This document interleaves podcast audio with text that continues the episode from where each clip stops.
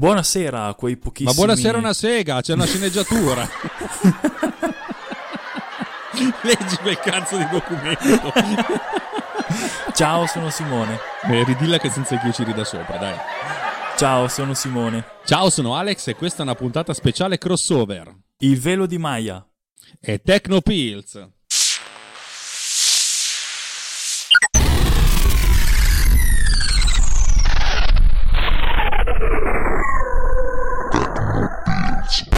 Ora voi non sentite il fatto che è finita la sigla, ma è finita la sigla, per cui ah ok eh, perfetto.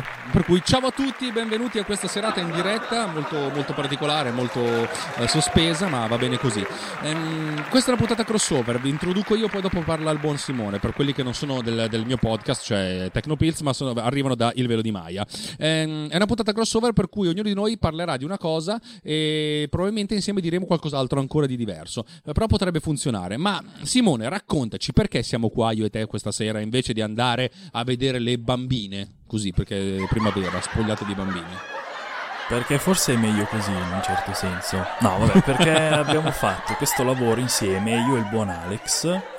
Era, diciamo, gennaio del duemiladiciotto, quindi poche settimane fa. È un lavoro che in realtà mi è stato commissionato da Alex per un video, insomma, promozionale su un farmaco per un evento privato. E in che cosa consisteva questo video? Era una, una ripresa dall'alto di quest'isola, ovviamente. No, aspetta, fatta... aspetta, aspetta, facciamola un pochettino più seria. Dici, allora. Dici. Ehm... Uh, io ho una, una società di, di produzione, di post-produzione, si chiama Delta Frame a Milano. Ci hanno commissionato la copertura video, cioè la, la gestione di tutti i video de, di questo evento, un evento italiano di presentazione eh, di un nuovo farmaco. Um, la, l'impianto grafico ed estetico era stato deciso a livello proprio cartaceo, cioè sol, con immagini fisse, eh, un, già da un paio d'anni dalla sede centrale negli Stati Uniti.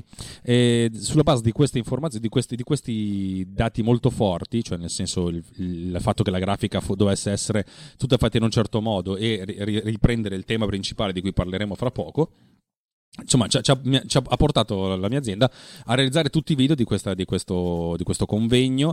Erano due video ehm, di quelli emozionali, quelli fatti con tante, fatti con tante immagini. C'era tutta la parte grafica di tutto l'evento, cioè non c'era quasi niente di scritto, ma era pieno di, di monitor che mostravano grafiche. E eh, la cosa più la cosa su cui ci concentreremo questa sera è un video che doveva girare in loop continuamente eh, in, nel, nell'antico nella parte anteriore del, del teatro dove si svolgeva l'evento, cioè praticamente nel, nel foyer c'era un videoproiettore che proiettava questo video che continuava a girare in modo che tutti quelli che entravano e che camminavano potevano vedere questa cosa qua. E, e adesso appunto il buon Simone vi racconta che cos'è questa cosa qua. Sì, ecco, grazie per le delucidazioni tecniche di cui non era a conoscenza. Allora, come stavo provando a dire, il video era una ripresa dall'alto di quest'isola che eh, simboleggiava insomma il, il malessere, il cancro. Cos'era? I reni, giusto Alex? Cancro ai reni, sì. Ai reni, sì. E insomma c'è la lava, è brutta, è spoglia, è rocciosa, po- decisamente poco abitabile. E pian piano si vede quest'onda crescere in lontananza. Uh, quest'onda che cresce, cresce, cresce, diventa sempre più grande finché a un certo punto uh... Aspetta, ti, ti interrompo, quest'onda che va, quest'onda Dimmi. che viene, che va. E adesso potete spararmi, grazie. Ok, va bene. Mi sembrava importante dirlo. Ma um, comunque sia, da, questi, da, questa, da queste onde fuoriescono dei tori, dei tori fatti di acqua. Ehm, queste, queste onde insomma si schiantano sull'isola, La, la raffreddano, la, la, la plasmano, la cambiano, per cui da, da brulla, da una terra arida, una roccia diventa un'isola verde, verdeggiante, piena di, di alberi, di piante. E insomma, ovviamente questa era una metafora, eh, l'onda che era il farmaco, che ovviamente colpiva il malessere, eh, lasciandosi dietro poi, insomma... La, la salute, la, la bellezza, eccetera, eccetera. Direi che devo dare il merito a te di questa, di questa idea, della regia soprattutto anche. Ehm, io ho fatto fatto la parte in tre D, quindi la modellazione, i rendering e le animazioni varie. Alex invece si è occupato della, um, della regia, quindi della gestione delle inquadrature, della lunghezza del video eh, e della parte diciamo più tecnica, quindi mi ha mh, indirizzato lui verso una risoluzione specifica, verso fotogrammi al secondo, il formato. Ha gestito la parte del, del compositing, tutti gli effetti eh, eccetera eccetera. Vabbè, poi queste cose le dirai meglio tu. Vuoi dire qualcosa o... No, beh, diciamo che sei stato abbastanza chiaro. Eh, allora, volevo sottolineare il fatto che eh, proprio questi tori fatti di acqua, che nel, mh, erano il marchio di fabbrica di questo, ehm, della comunicazione di questo farmaco. In pratica, in tutte le comunicazioni, questo già da due anni, perché poi mi sono andato in, a cercarmi i, doc, i documenti, quelli originali, dal suo sito internet della, della, della casa madre, eh, appunto mostravano questa onda, una, tipi, immaginatevi una di quelle onde da, da, da surf, da quelle, quelle, quelle grosse, grosse, grosso, quelle che sono nell'oceano eh, Atlantico, e praticamente però al posto appunto di esserci un surfista ci sono dei tori, tre tori fatti di acqua che appunto arrivano, e appunto e, l'idea è quella di utilizzare questi, l'idea è quella appunto di utilizzare tutta questa, questa, questa comunicazione per altre, per tutta la, per, declinandola eh, per tutti i vari messaggi.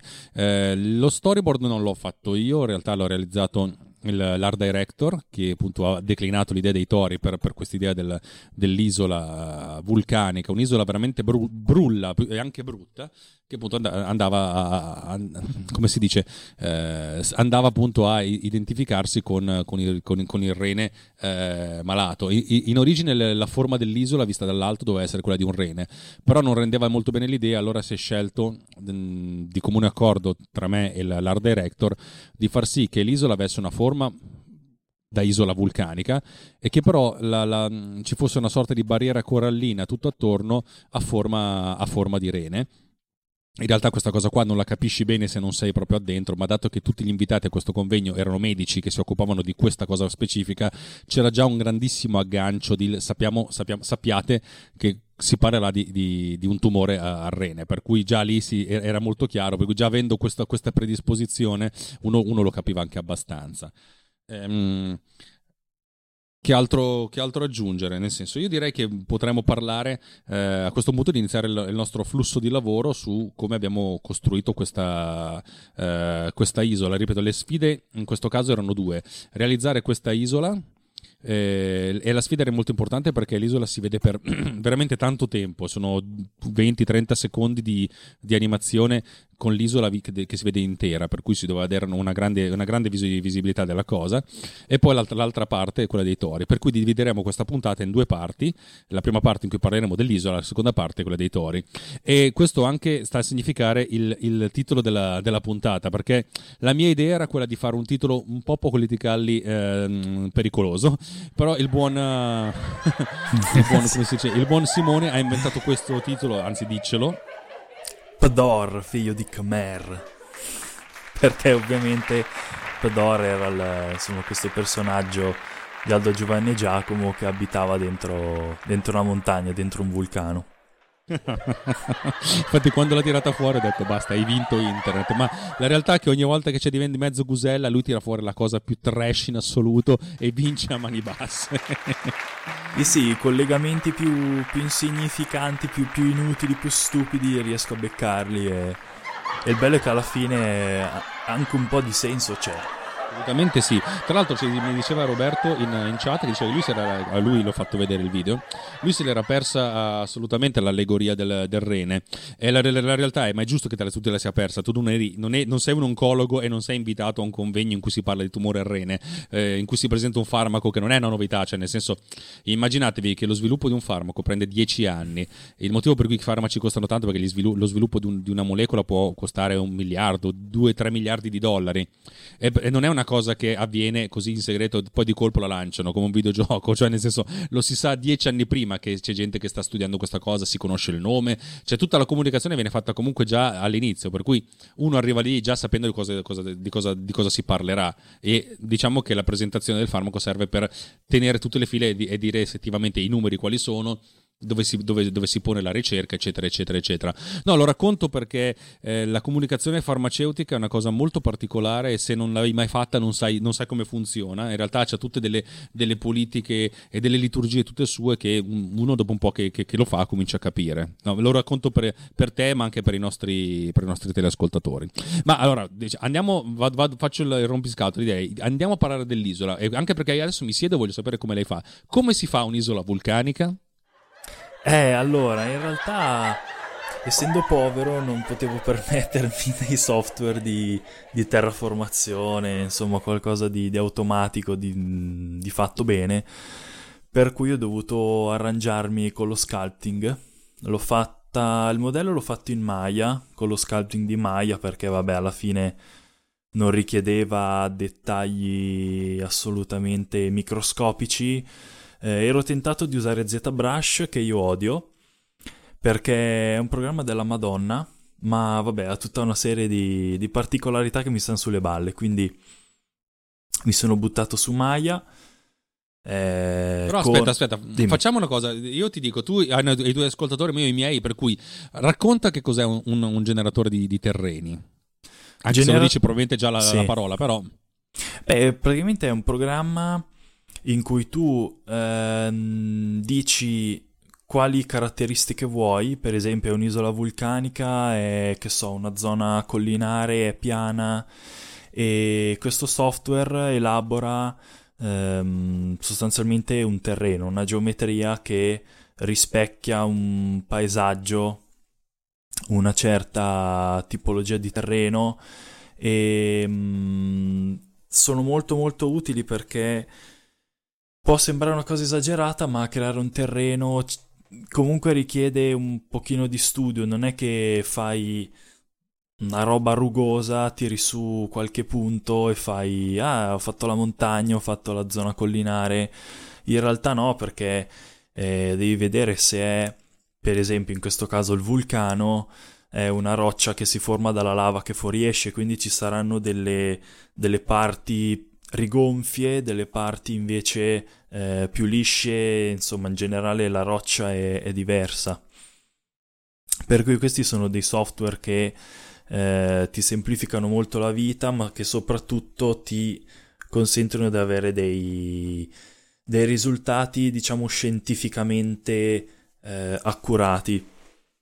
Ovviamente devi pagare, io non posso pagare, eh, per cui mi sono arrangiato a mano, ho visto un po' di, di, di isole, di, di vulcani, mm, diciamo che ho un po' copiato, un po' inventato, anche perché l'isola eh, doveva avere la forma del, di un aquilone, che è il, il simbolo di questa, di questa azienda. Eh, no, in realtà è il simbolo del farmaco. Del, del farmaco, ecco, ok, del simbolo del farmaco. Per cui mh, ho dovuto fare un pochino di, di verità e un pochino di, di finzione per, insomma, far andare d'accordo questi due aspetti. Eh, infatti l'isola dall'alto sembra, mh, sembra piatta, però visto da di lato appunto ha la mezza forma di, di un romboide, che poi nella scena finale, specchiandosi nell'acqua, diventa un romboide pieno. Mm, a, questa, a questa forma poi si eh, insomma, come si dice, ci viene sopra l'aquilone e le due, le due figure combaciano. Tra l'altro una cosa che molta gente non, molta gente non ci fa molto caso, ma quando si vedono delle, delle, delle forme che, che siamo abituati a vedere, soprattutto dei paesaggi, non dal punto di vista nostro ma da, dall'alto, sono molto molto diverse. È un po' come quando guardate le, le auto di Formula uno dal lato e poi le guardate dall'alto e sembra tutta un'altra cosa, perché noi siamo abituati a vederle con una prospettiva molto molto bassa, e poi quando invece siamo invece da, completamente dall'alto vediamo, vediamo una cosa completamente diversa, per cui la modellazione deve tener conto di, di, di queste cose, del fatto che certe cose viste in un modo hanno una faccia, viste, viste da, dall'altro punto di vista hanno una faccia completamente differente. Sì, sì, infatti Eh, questa modellazione tra l'altro doveva anche considerare il fatto che eh, la camera girava letteralmente attorno all'isola, per cui doveva essere mh, insomma bella da vedere mh, da tutti i lati, da tutte le angolazioni, e mh, all'inizio infatti ho fatto un'altra versione che ehm, era forse un pochino più mh, precisa quando poi andava a combaciare con, eh, con l'aquilone, però vista da davanti, vista da altre angolazioni, era un po' più piatta, era un po' più noiosa da vedere, dava anche meno opportunità.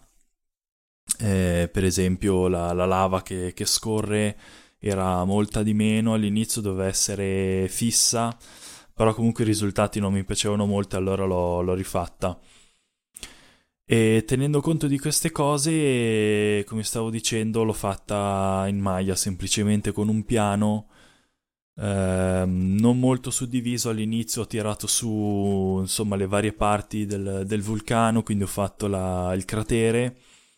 E poi questo qua è il flusso del, dello sculpting, diciamo tradizionale, insomma universale, si suddivide sempre di più, pian piano si aggiungono sempre più dettagli, si, si rigonfiano certe parti, eh, si scavano le parti in cui, che so, doveva scorrere la lava, si fa il buco per, per il cratere, e pian piano un po' da tutte le angolazioni si vede qual è il risultato, come sta avvenendo, e soprattutto in questo caso c'era la, la necessità di avere la forma finale dal, vista dal lato, sempre quella dell'aquilone, e insomma quello era, direi, tassativo.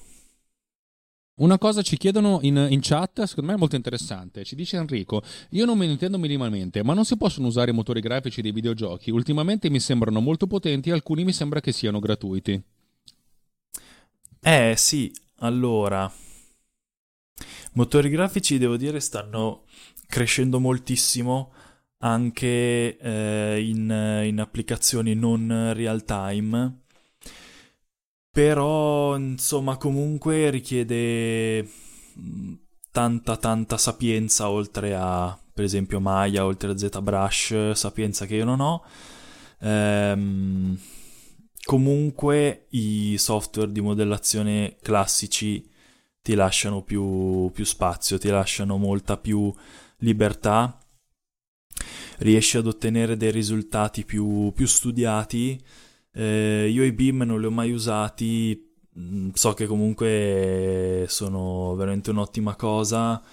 Io sono ancora un po', diciamo, tradizionale, ho fatto l'isola, l'ho fatta tutta a mano e mm, eh, non so, poi Unreal Engine sì, è ottimo, adesso viene usato tantissimo, vabbè, ovviamente per i videogiochi, ma poi anche per l'arredamento di interni, che sta passando da render statici eh, di produzione, quindi fatti in tanto tanto tempo, al, um, al rendering in real time, quindi mh, di fatto come se fosse un videogioco, solo che ovviamente manca l'interattività, manca la storia, la musica, mancano tutti questi aspetti, e, e si fanno i render in tempi veramente fulminei di questi ambienti. E i motori grafici è una cosa che mi incuriosiscono molto, perché consentono di avere appunto dei render quasi istantanei anche in fase di produzione, però ehm, insomma, come già detto, comunque non, non sono ancora all'altezza di questi software di modellazione tre D che consentono anche di fare render di produzione, per cui i vari render pass, anche la qualità delle luci in generale, Eh, insomma sono cose che si notano.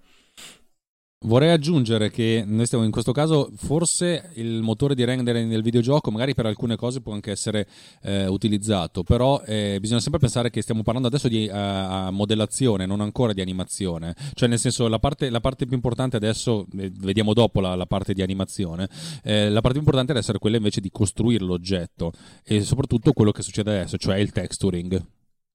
Sì, sì, infatti, ehm, perché dopo aver fatto la modellazione, le U V sono state una roba semplicissima. Le U V sono eh, le coordinate dei vari vertici nel, nello spazio, però non relative alla geometria, quindi non è una cosa in tre D, ma è una cosa in due D, ed è un po' come... Mh, insomma il solito problema del mappamondo da riportare su carta.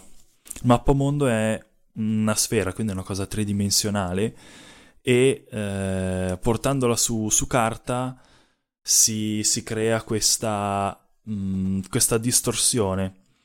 Per quelle O V sono la proiezione bidimensionale della geometria. Eh, si possono anche spezzettare i vari edge, perché i vari edge, i vari vertici, le varie facce, perché non vanno ad intaccare la geometria, semplicemente è eh, un modo per attaccare un'immagine piatta due D, ovviamente una texture, ad un modello tre D, cercando di evitare appunto queste distorsioni come eh, nell'esempio del, del mappamondo. In questo caso il modello non è così eh, insomma problematico. Ho fatto una, una proiezione planare dall'alto, per cui eh, già comunque le proporzioni, la maggior parte dell'isola era pronta.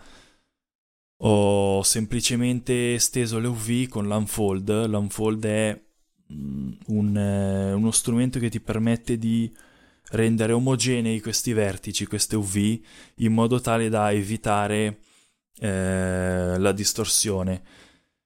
Questo è importantissimo perché, per esempio, se abbiamo una texture che è una scacchiera e la mettiamo su un, una geometria che ha delle U V eh, più compresse in una parte, più dilatate nell'altra, vedremo semplicemente un risultato scadente. Vedremo questi, questi scacchi, questi quadrati non, eh, non precisi, non quadrati. Si, eh, si allungherebbero da una parte, si stringerebbero dall'altra. Invece con le U V fatte bene, con l'unfold, con tutta una serie di strumenti, anche su una superficie eh, molto, per esempio, rocciosa, ehm, quindi molto corrugata, eh, questi quadratini verrebbero precisi. Mm, come detto, in questo, in questo caso non era difficile. Ho semplicemente fatto le U V molto molto insomma distese, e poi in realtà il modello è stato anche rivisto, anche le texture sono state riviste, perché all'inizio era tutto un pezzo unico e volevo fare una, una texture gigante per, insomma, per i vari materiali, per, per la roccia, per la sabbia, per le altri, gli altri tipi di roccia. Però poi mi sono reso conto che prima di tutto mancava mh, tridimensionalità, mancava veramente uno spessore. Per esempio la roccia era, era veramente a livello della, della sabbia, e questo non mi piaceva. Motivo per cui ho alla fine spezzettato la geometria dell'isola in varie parti ehm, e con qualche estrusione, con qualche modifica, ho poi realizzato le rocce individualmente, facendo anche qua le U V singole, facendo le, le texture per, per tutte le varie i vari materiali. Questo mi ha consentito di, prima di tutto, di lavorare con un risultato migliore, per avere più ehm, insomma più tridimensionalità, no? più, più spessore, più variazione per quanto riguarda eh, la sabbia, le rocce. Ma poi anche in fase di rendering mi ha semplificato la vita, perché i render Mm, leggono le texture, ma poi le devono convertire in un formato loro mm, per velocizzare poi il render. E questa conversione è un'operazione che avviene una, una sola volta. Eh, però insomma, con delle texture, le mie all'inizio erano otto K, però ho visto che, siccome l'isola è molto grande, non era abbastanza, allora ho portato a dodici K, però delle texture da duecento duecentocinquanta mega, ed erano troppo, allora ho deciso di spezzettare. In questo modo la conversione delle texture è stata molto molto più veloce, ma soprattutto non dovevo riconvertire tutto eh, in caso di cambiamento di un solo materiale. E questo è importante perché eh, insomma a volte renderizzavo un elemento alla volta, quindi sinceramente non mi interessava avere l'update di tutti i materiali ogni volta solo per vedere quel pezzetto di isola. Mi raccomando, cioè quando specifichi dodici K, dici la risoluzione vera di queste, di queste immagini. dodicimila per dodicimila dodicimila per dodicimila, scus'è, centoquarantaquattro megapixel. Ah, in quel se- eh, questo... No, no, per dire, volevo far capire ah, quanto okay. sono grosse sì, sì. queste immagini. E poi sono megapixel veri, dove ogni pixel conta, non eh, nel, come nelle fotografie in cui sono molto blendati tra loro. Cioè questi sono veramente texture di grandissima dimensione. Sì, sì, è proprio dodicimila per dodicimila. Io sono abituato ormai a dire dodici K, otto K, nel senso otto. No, ma fai bene, ma lo, io lo so benissimo, però mm. volevo, volevo sottolinearlo per chi c'è. No, beh, è giusto, io magari... non mi ero neanche posto il problema. E... Io, io, io ti ho portato ascoltatori che arrivano da, altri, da, altre, da altre tecniche, per cui il tre D sì, per sì, loro sì. è una cosa così. E devo menzionare Blender, perché all'inizio avevo deciso di texturizzare con Blender, perché io utilizzo Mari per la... per il painting in tre D, però la licenza costa una fucilata e per cui prima o poi dovrò abbandonarlo, anzi probabilmente l'ho già abbandonato anche se non lo so. E Blender mi ha permesso di stendere una prima, insomma una base di queste texture, eh, perché all'inizio la lava era, era fissa, era, era una texture eh, magari animata, per cui ho fatto la... Mh, La, la maschera, eh, per cui bianco e nero, dove c'è la lava è bianco, dove non c'è la lava è nero, e me la volevo giocare così, però il risultato non, non mi convinceva, mancava, eh, mancava tridimensionalità, mancava un po' di movimento, mancava un po' di distacco dalla roccia, motivo per cui, poi ne riparleremo dopo, eh, ho deciso di fare la simulazione di, del fluido della lava. Bene, eh, questo sì. ne parliamo dopo. Sì, sì. Eh, un'altra cosa è che appunto noi adesso abbiamo parlato dell'isola, però la cosa più importante è, anche se non sembra, è l'acqua. Come hai fatto a fare l'acqua? L'acqua in realtà è la cosa più semplice. Mm, all'inizio volevo usare il Bifrost, che è un, eh, un elemento di Maya che ti permette appunto di lavorare con i fluidi, di creare simulazioni ehm, di acqua, ma anche di, di lava, per esempio, che poi ho utilizzato appunto Bifrost per la lava, che ti consente di fare dei lavori veramente eccezionali. Però ci sono dei tempi es- esagerati. Ho provato a fare qualche, qualche onda che si scantava sulla, sull'isola, ma per coprire qualcosa come un decimo della superficie dell'isola andava via anche solo un pomeriggio, solo in simulazione. Eh, la simulazione come avviene? Mm, semplicemente diamo una, un, una geometria che è il collider, la collisione, e una geometria da cui esce eh, il nostro liquido. Gli diamo un contenitore che è letteralmente una bacinella in cui... Eh, facciamo galleggiare la nostra isola, il nostro emettitore, e insomma pian piano lui genera questo liquido e letteralmente eh, segue, diciamo, particella per particella d'acqua eh, gli scontri che fa, i movimenti. Però appunto ehm, è semplicissimo capire che è un metodo veramente folle per quanto riguarda i calcoli. E motivo per cui mi sono spostato su delle banalissime texture, e infatti sono molto molto contento di questa cosa. Ho usato due motori di render, eh, Renderman per quanto riguarda l'isola e eh, Maya Software per, per l'acqua. Maya Software che agli occhi di, di qualcuno meno esperto, anche ai miei fino a qualche mese fa, può sembrare... insomma un po' un giochino, una roba inutile, no? Eh, del tipo, eh vabbè, dobbiamo proprio mettere un, un motore di render integrato col programma, beccatevi sta schifezza. Invece è utile, è utile in casi particolari come l'acqua in questo caso. Infatti con un semplice materiale, adesso non mi ricordo se era un blin forse, vabbè comunque non, non cambia molto. Uh, c'è un materiale apposito che um, gestisce uh, questa simulazione dell'acqua. c'è la texture principale, il diffuse, che simula anche un pochino di, di schiuma.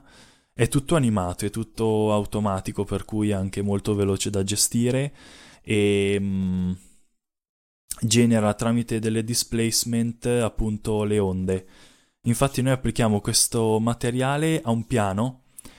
Uh, io ho fatto un disco perché vabbè, poi ho addirittura fatto in modo che non fosse pia- piattissimo questo disco, ma fosse leggermente eh, concavo per simulare la, la curvatura della terra.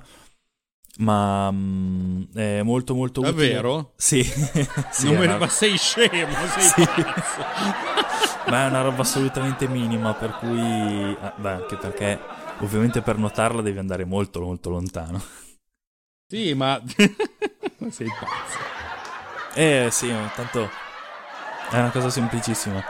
Ma mi sono divertito con l'acqua perché appunto questo materiale è molto molto semplice, con pochi mh, pochi controlli decidi l'ampiezza della, dell'onda, eh, la differenza tra insomma i picchi e um, come si può dire, gli avvallamenti, quando avvallamenti, s- avvallamenti ok, eh, quanta schiuma viene generata e eh, quanto, quanto è forte il displacement. Il displacement è una texture particolare che permette di deformare letteralmente la geometria. Se per esempio noi vogliamo fare Um, che ne so, un solco su un tavolo, abbiamo due, uh, due possibilità: o facciamo um, la geometria proprio che contiene questo, questo graffio, questo solco, che ci darà il risultato migliore possibile, perché ovviamente eh, la luce, le ombre, verrà tutto calcolato su una geometria, quindi su qualcosa di, di solido. Però a parte che è molto lento da realizzare, richiede un'attenzione ai dettagli veramente alta, e poi anche in termini di, di rendering è molto pesante. Allora si usano mh, si hanno in realtà tre, ma diciamo a conti fatti due eh, opportunità, ovvero le normal e le displacement. Le normal, che si usano per fare appunto questi piccoli solchi per esempio, sono delle texture che dicono, in base a una scala di colori codificata, ehm, questa superficie è piana, però in questo punto qua c'è questo, questo punto, questo avvallamento, oppure qua c'è questa ruga, que- oppure qui è eh, molto ruvido. E le displacement sono un'evoluzione, perché se le normal fanno un piccolo cambiamento, diciamo, dei, dei dettagli, per esempio le rughe su un volto si fanno con le normal, le displacement modificano pesantemente la geometria, come in questo caso l'acqua. Da una superficie piana vengono generate delle onde che vanno da, da pochi centimetri anche a qualche metro, tutto usando un piano, quindi qualcosa di, di fisso, di, di, di immobile. E per cui sì, l'acqua è stata paradossalmente la cosa più semplice. E al di là poi della, dell'onda dopo, quella con i tori, dove lì invece ho dovuto cambiare motore di render, ma lì ne parleremo dopo. Hai detto una cosa interessante, eh, praticamente tu hai renderizzato due volte la, questa scena, una volta renderizzando l'acqua con un motore di rendering, sì, e un'altra volta renderizzando uh, l'isola con un altro motore di rendering, giusto? Esatto, sì. E adesso finalmente arriviamo al, al nucleo di questa uh, di questa bella chiacchierata, perché um, la cosa che la maggior parte delle persone che non fa tre D pensa è che la singola immagine venga fuori dal motore di rendering e poi venga utilizzata as is. Questo però in realtà um, per certi versi è molto limitante, perché se c'è qualcosa di sbagliato, oppure nel senso se abbiamo bisogno di renderizzare con due motori diversi, cosa facciamo? La filosofia è che spesso e volentieri si renderizzano tante passate, ognuna con alcuni elementi di questa scena, che poi vengono compositate a posteriori in modo tale che si possa intervenire su, su questi singoli elementi in maniera piuttosto eh, piuttosto eh, limitata, eventualmente anche soltanto rirenderizzando questi singoli elementi, ma spesso e volentieri non c'è neanche la, la necessità, perché tutto quanto viene messo insieme e magari si può scegliere di cambiare il colore dell'acqua o di eh, aggiungere un, un effetto particolare o una cosa pre- precisa su un, su un singolo elemento. Allora, eh, in questo caso appunto ar- arriva la mia parte, nel senso, la filosofia è che io dovevo avere da parte, da parte tua eh, questi file renderizzati, tra l'altro renderizzando ogni singola immagine a sé stante e non come video, perché così si poteva ricominciare da, dal punto certo, in cui sì. si era interrotti, e per poi eh, compositarli insieme e poterli gestire. Eh, che cosa abbiamo fatto? Raccontaci l- le due cose che mi hai esportato. Sì, allora, hai detto bene, ho utilizzato due motori di render perché eh, Maya Software funziona bene su tutta una serie di effetti, in questo caso l'acqua, ma si usa anche per esempio per i capelli o per i, per i fumi, per i vapori, e Renderman per, per l'isola. Eh, uso Renderman perché vabbè, ormai mi ci sono abituato, mi ci sono affezionato, e poi perché ha anche un, un denoise che permette di, di velocizzare non poco i render. E mi sono trovato davanti a questo problema, ovvero eh, all'inizio volevo fare tutto in Renderman, però appunto l'acqua mi rendevo conto che era molto molto faticosa, molto impeg- impegnativa da, da renderizzare. Ci avrei messo veramente giorni e giorni e giorni di render solo per l'acqua. Invece con Maya Software, se sommo tutti i tempi di render, avrò fatto in tutto due minuti di... Di, di movimenti di acqua, alcuni poi cancellati, mm, secondo me tre giorni, un giorno e mezzo usando due computer. Usi- utilizzando Renderman ci avrei messo forse una settimana o qualcosa del genere, per cui abbiamo ho usato i pass. I pass sono del, delle componenti di un render. Hai detto bene prima, perché il render non è un'immagine, cioè i film che vedete al cinema non è che sono delle immagini fatte subito così, pronti via, già, già pronta da, da mandare su schermo, sono delle immagini ancora grezze. In questo caso c'era l'immagine della, dell'isola su questo piano, che è quel piano del, dell'acqua, che era eh, verde o blu, non mi ricordo i colori. Era un celeste, direi. Era blu, allora sì. E, um, questi colori non sono scelti a caso, sono le tre componenti R G B R G B, che sono i colori, diciamo, basilari, primari, con cui ragionano i computer. Ehm, i colori vengono semplicemente calcolati miscelando questi tre colori. E, um, i pass cosa sono? Sono appunto delle, delle componenti dei render, sono delle immagini che hanno semplicemente uno scopo mh, di dare informazioni al, a, chi, a chi lavora, non al motore di render, non al computer. Ehm, semplicemente è un, un insieme di colori piatti, quindi non ci sono ombre, non ci sono luci, non c'è niente, ci sono solo delle silhouette di colori puri, e mh, in questi render si vede eh, l'isola, fatta con Renderman, che ha questo pass, adesso non mi sembra verde, che eh, delimita appunto i contorni dell'isola. E poi eh, con Maya Software ho fatto in modo che eh, l'isola, no scusate, che l'acqua fosse blu, così poi Alex in compositing può dire eh, questo è il render dell'isola, lo associo a questo colore, per cui il resto viene cancellato e abbiamo uno sfondo trasparente. Questo fondo trasparente deve essere riempito da quest'altro colore a cui associamo per esempio l'acqua, per esempio la lava o queste cose qua. E per cui, dividendo il lavoro dei render con questi due motori, sono riuscito a, a sfruttare al meglio entrambi, soprattutto per quanto riguarda l'acqua, che appunto rischiava di essere molto molto eh, molto lunga, molto laboriosa. Alex, direi che qua spieghi, spieghi tu come, come funziona il compositing, anche se un pochino l'ho, l'ho spoilerato.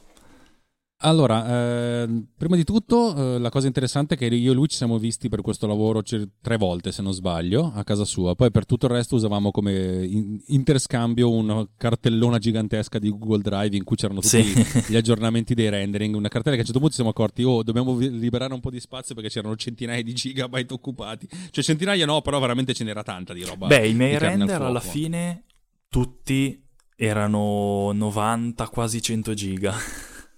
Yeah! Sì. Infatti quando ho fatto pulizia mi sono sentito benissimo perché avevo l'hard disk sempre costantemente pieno.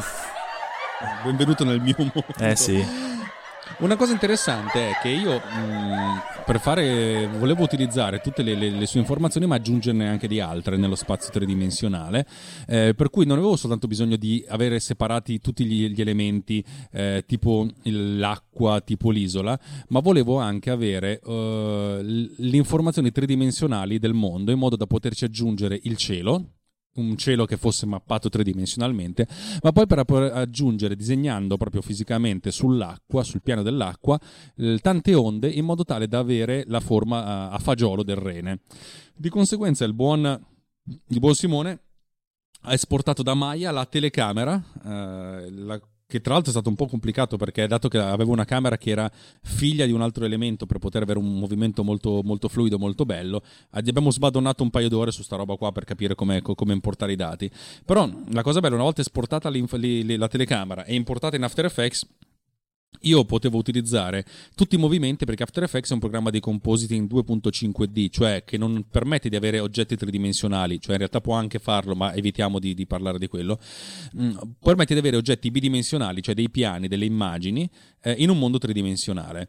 Eh, di conseguenza se io pot- potevo ricreare questo mondo tridimensionale esattamente com'era, potevo aggiungere questi elementi bidimensionali nel mondo tridimensionale in modo da aggiungere cose. Per quanto concerne le onde del mare che dovevano creare questa zona eh, un po' più chiara per, eh, a fagiolo per, eh, per la, band- la barriera corallina, ho utilizzato un'immagine di, di stock presa da, da un drone eh, che abbiamo comprato, ripresa dall'alto, eh, molto statica. Abbiamo stabilizzato l'immagine in modo che eh, ci fosse l- l'immagine fosse ferma ma l'onda si spostasse, però come se il drone fosse fisicamente ancorato in cielo.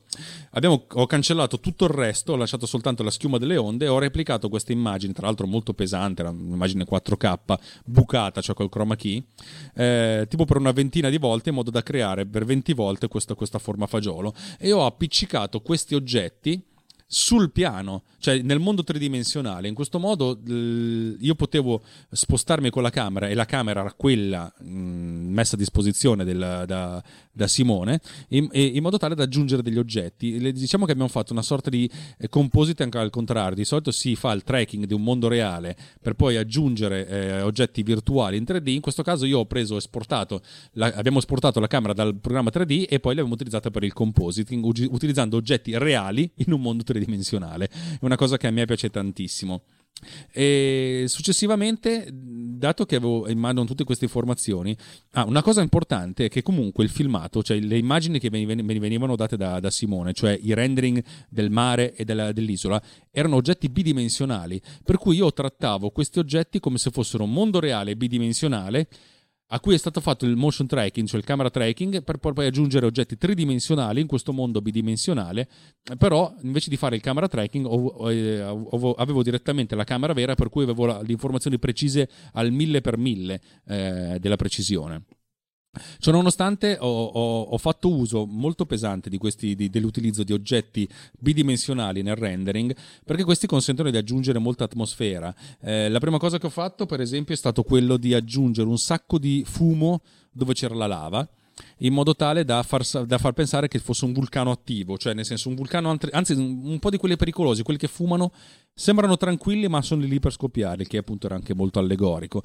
Allora praticamente ho creato diverse, anima, diverse simulazioni di fluidi, di, di fumo eh, particellari bidimensionali e poi ho infilato queste particelle renderizzate, se non sbaglio, eh, settecentoventi per duemila pixel, eh, posizionandone cir- circa una venticinque tutt'attorno nel mondo tridimensionale. Tra l'altro ho fatto questo andando anche abbastanza a occhio, perché eh, l'esportazione della camera mi dava degli oggetti bidimensionali e ho dovuto ricreare la, le posizioni tridimensionali eh, su, su, sull'isola in modo tale da, da avere una certa precisione.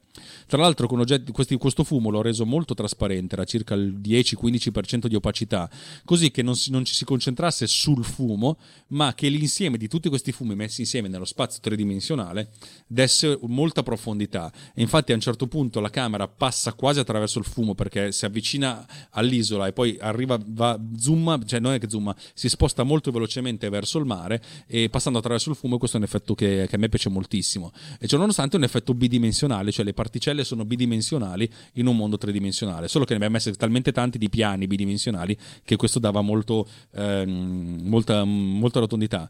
C'è una scena che il, cli- il, cli- eh, che il cliente voleva all'inizio, ma poi dopo me, me, me l'ha fatta togliere, in cui c'è a un certo punto il passaggio, immaginatevi la camera che si, si avvicina a quest'isola da lontano, poi quando si avvicina vicino praticamente ci gira attorno, facendo, fa un trecentosessanta gradi eh, e con la camera che inquadra abbastanza l'isola in modo tale che eh, eh, l'isola è talmente grande che non sta tutto dentro nell'inquadratura. E a un certo punto volevo che passasse davanti, davanti a uno stormo di uccelli, per cui ho sempre fatto uso di una, di una clip acquistata di, di, di, di, un, di un uccello, se non sbaglio era un, un chroma key in bianco e nero già, già, già bucato, e ho replicato questo uccello tipo per quindici volte spostandolo nel tempo in modo tale che la camera passasse vicino a questo stormo di uccelli quasi senza che si capisse. Però questa cosa qua aiutava a dare il senso di tridimensionalità e di, e di realismo.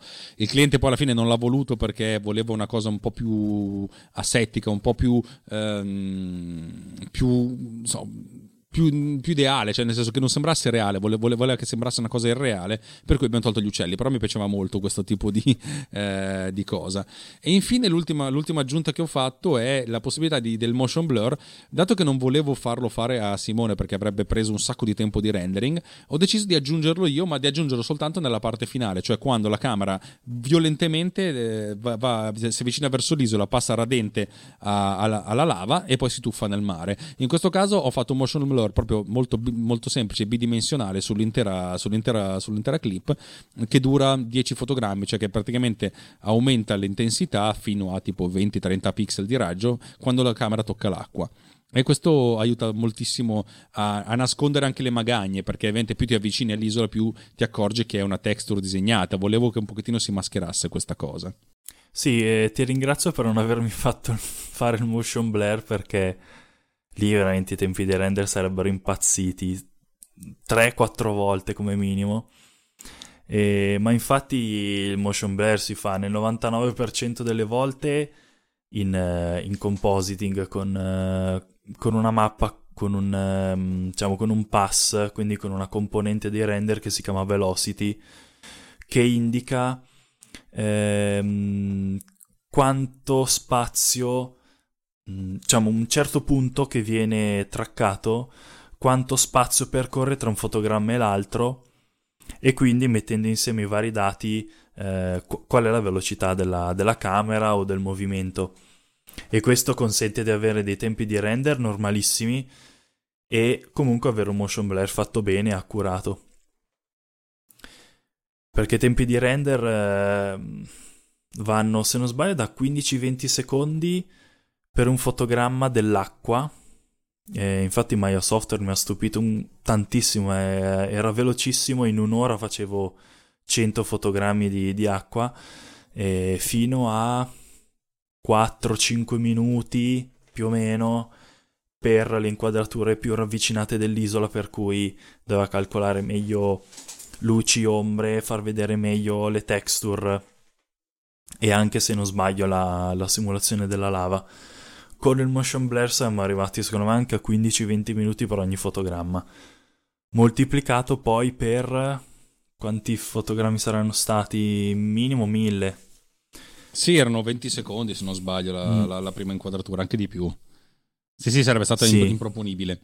Tra l'altro una cosa che non avevo dimenticato di dirvi, dato che io potevo lavorare nello spazio tridimensionale all'interno del programma di compositing, ho potuto creare anche il cielo, per cui mi sono trovato una texture quattro K di praticamente un dome, cioè praticamente quello che mostra il cielo, l'ho modificata in modo tale da avere il giusto numero di, di nuvole e il giusto colore che mi interessava, e l'ho applicato sul, sulla, comp- sulla, sulla composizione. In questo modo appunto avevo il buon Simone, doveva renderizzare soltanto isola e, e acqua, il resto, tutto quello che non era, non era particolarmente, non era tridimensionale, ma era appunto mappabile, stava a me. Sì, scusami, stavo rispondendo al commento di, di Enrico. Mi dice bravo per essere passato a A M D. Sì, mi sento anch'io molto bravo perché no, perché dopo una vita passata con Intel Um, sono molto soddisfatto di questa mia scelta, perché veramente ha delle prestazioni eccezionali a un prezzo veramente minore rispetto a, a Intel. Ma infatti volevo anche farci una puntata de, del Velo di Maya. Per... Intanto ringraziamo Davide Gatti eh, che ci dice: bravi ragazzi, per farvi complimenti mi sono subito registrato su Spreaker. Grazie, grazie, grazie, ti vogliamo bene. Lo apprezziamo ah. molto, grazie. Un'ultima cosa prima di passare alla seconda parte della, della, della puntata, la simulazione dei fluidi. A un certo punto volevamo dare, insieme alla, all'Art Director abbiamo capito che ci voleva un'immagine un pochino forte di questa lava, per cui abbiamo creato un, un'inquadratura in cui la camera si spostava lateralmente. Io, in, per, per quanto mi riguarda, i movimenti sono sempre da, da, da sinistra a destra, perché sono quelli più naturali nella, nel, nell'emisfero, nell'emisfero occidentale. Io non ho quasi mai fatto un carrello a sinistra, l'ho sempre fatti a destra, per cui c'è questo carrello sulla destra. E la cosa interessante è che questo l'abbiamo fatto insieme, cioè praticamente io ero lì che gli spiegavo con le, fisicamente con le manine dove volevo spostare la camera, e lui me lo faceva vedere, il buon Simone me lo faceva vedere fisicamente invece sul, sul, sul modello, mostrandomi la cosa, ovviamente sul modello non renderizzato, cioè in flat shading più o meno, e per poi dopo aggiungere tutto il resto. E però su questa inquadratura in particolare volevamo che si vedesse la lava che, che si muove, per cui adesso raccontaci la parte, la parte più divertente, che secondo me è stata quella del, della modellazione della lava. Eh, infatti come dicevo all'inizio, la lava volevo che fosse semplicemente una texture animata, in modo da contenere tempi di render, simulazioni, però poi non mi piaceva perché appunto mancava questo, questo movimento, questo scorrere. E mh, ho utilizzato Bifrost, che è appunto questo plugin, questa componente di, di Maya che ti consente di eh, ottenere delle simulazioni fluidodinamiche. Come già detto prima, è anche abbastanza semplice da usare. Mm, si crea una geometria che è l'emitter da cui esce questo liquido, si crea una geometria che è il collider sulla quale ehm, rimbalza, collide la, la geometria poi della, del liquido, e poi si settano tutta una serie di parametri, per esempio la direzione e la forza della, della gravità, Eh, la viscosità del fluido. La viscosità è praticamente quanto è liquido, cioè l'acqua ha una viscosità molto bassa, il miele per esempio ha una viscosità molto alta, o anche la lava ha una viscosità molto alta. E poi vabbè, tutta una serie di, di impostazioni invece più, più tecniche, più diciamo fittizie, più finte, perché comunque il tre D è un misto tra simulare la realtà, diciamo anche abbastanza in modo realistico, e eh, combinare delle, delle impostazioni, delle soluzioni assolutamente finte, fatte semplicemente per, per simulare la realtà. Ma in realtà e, questa sì. è, una, è una grande verità di tutto il, di tutto il cinema, cioè nel senso, sì, il cinema sì, non certo. è reale. È, la, la parola realistica è una cosa differente. Tu, ripeto, fai una fotografia, qualcuno la fotografia mostra una cosa brutta, cioè costruire l'immagine, che è la, mm-hmm. la visione la visione che ognuno, ognuno di noi ha della realtà, che non è la realtà, è tutta un'altra cosa. Io, per fare un esempio, il sangue finto il sangue finto al cinema è tutta un'altra consistenza rispetto al sangue reale. Se si usasse il sangue reale al cinema, la gente direbbe: ma cos'è sta roba qui? Non è, non è vero. In realtà, in realtà appunto siamo talmente abituati a delle cose che non sono vere, che quelle vere non, non, non ci danno più eh, non ci danno quella sensazione materica, per cui effettivamente eh, soprattutto nel tre D, che è molto intenso dal punto di vista della computazione, cioè bisogna scegliere un sacco di scamotage. Io mi ricordo la, la frase che ha detto John Knoll, eh, tu sai chi è John Knoll? No, non lo conosco. Vabbè, John Knoll è, un, è praticamente un, insieme a suo fratello ha scritto Photoshop, ha vinto tre Os- ha vinto ah, un urca. po' di Oscar se non sbaglio, cioè è stato per un po' il direttore responsabile della, eh, del, dell'intera industria Light and Magic, è, insomma diciamo, è, uno, è uno che ha fatto la storia degli effetti speciali. Lui stesso neanche tanto tempo dopo Jurassic Park disse, do, dopo Jurassic Park, cioè venticinque anni fa, eh, ormai non, non abbiamo più tanti limiti, i nostri limiti sono il tempo e il budget, eh, se avessimo tempo infinito e budget infinito potremmo fare qualsiasi cosa. Il nostro lavoro non è fare le cose, il nostro lavoro è fare le cose mantenendo tempi e budget, per cui trovando tutte le scorciatoie necessarie. E lo stesso Photoshop è stato, è stato creato proprio come una sorta di scorciatoia per fare lo stitching eh, delle immagini eh, sferiche per le riflessioni di De Abis, per, per farti capire, cioè, l'origine di questa cosa qua è do, ho bisogno di un tool per, per velocizzare questa cosa, per fare delle cose finte, e da allora è diventato il programma più venduto al mondo probabilmente. Sì, qualche giorno fa ho letto una... una presa in giro, ah Photoshop tra un po' diventerà così intelligente che cancellerà l'umanità con lo strumento gomma, e uno ha risposto no, però è meglio con la maschera che non si sa mai, magari ci ripensa. Perché detto velocemente la, la, la gomma in Photoshop è uno strumento distruttivo, se cancelli qualcosa e poi salvi, chiudi, spegni il computer, per cui perdi la, la insomma la, la cronologia. Poi quella parte lì è andata distrutta, insomma, devi ricominciare da capo. Invece con, con la maschera eh, dici bianco dove voglio che si veda, nero dove invece è trasparente, e se poi ci pensi anche un mese dopo puoi sempre rimettere bianca questa, questa maschera e ritorna visibile quella porzione di immagine. Vabbè, piccola... E se poi ti penti... Esatto. E se poi te ne penti. Della lava stavamo dicendo... che va bene, ho usato Bifrost con tutte queste sue eh, impostazioni un po' vere, un po' finte. E poi in che cosa consiste?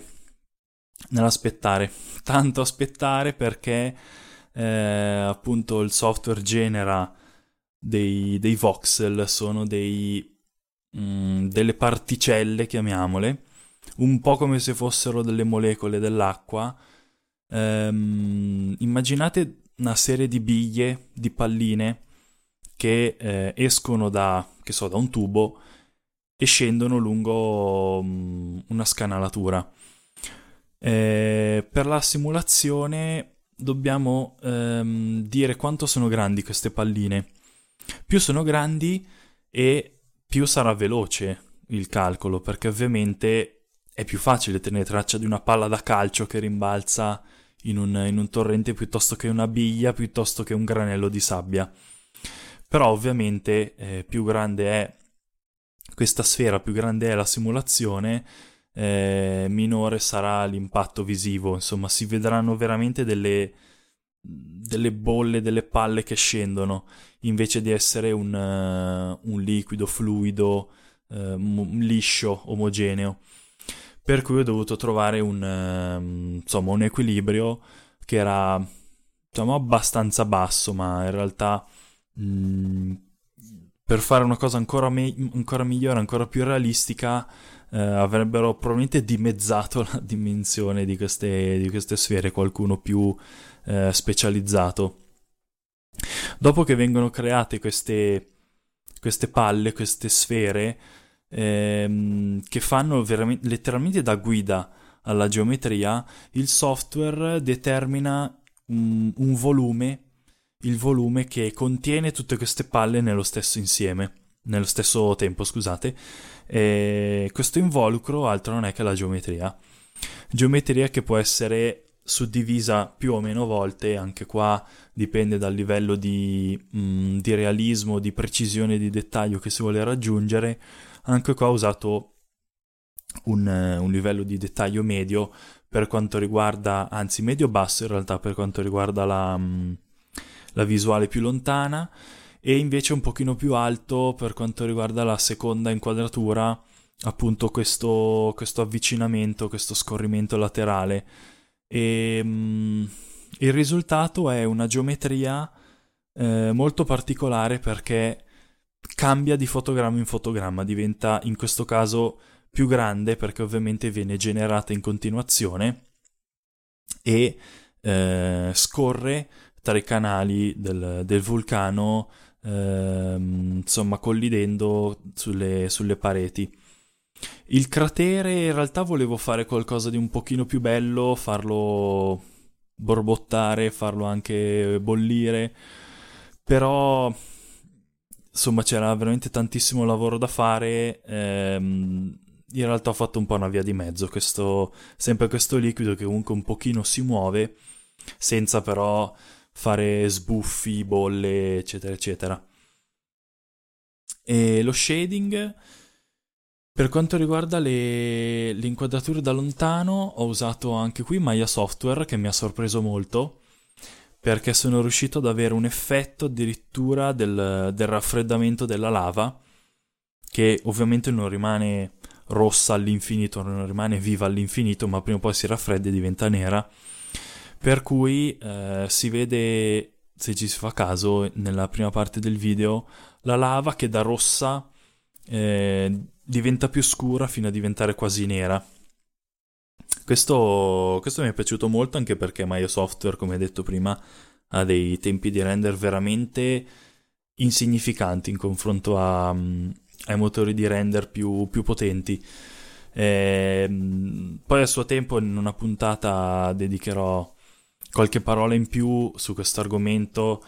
Eh, un piccola anticipazione: questa qua è la differenza di, insomma, qualitativa tra i motori di render bias e unbias. Dipende tutto da come viene calcolata la luce, detto molto velocemente.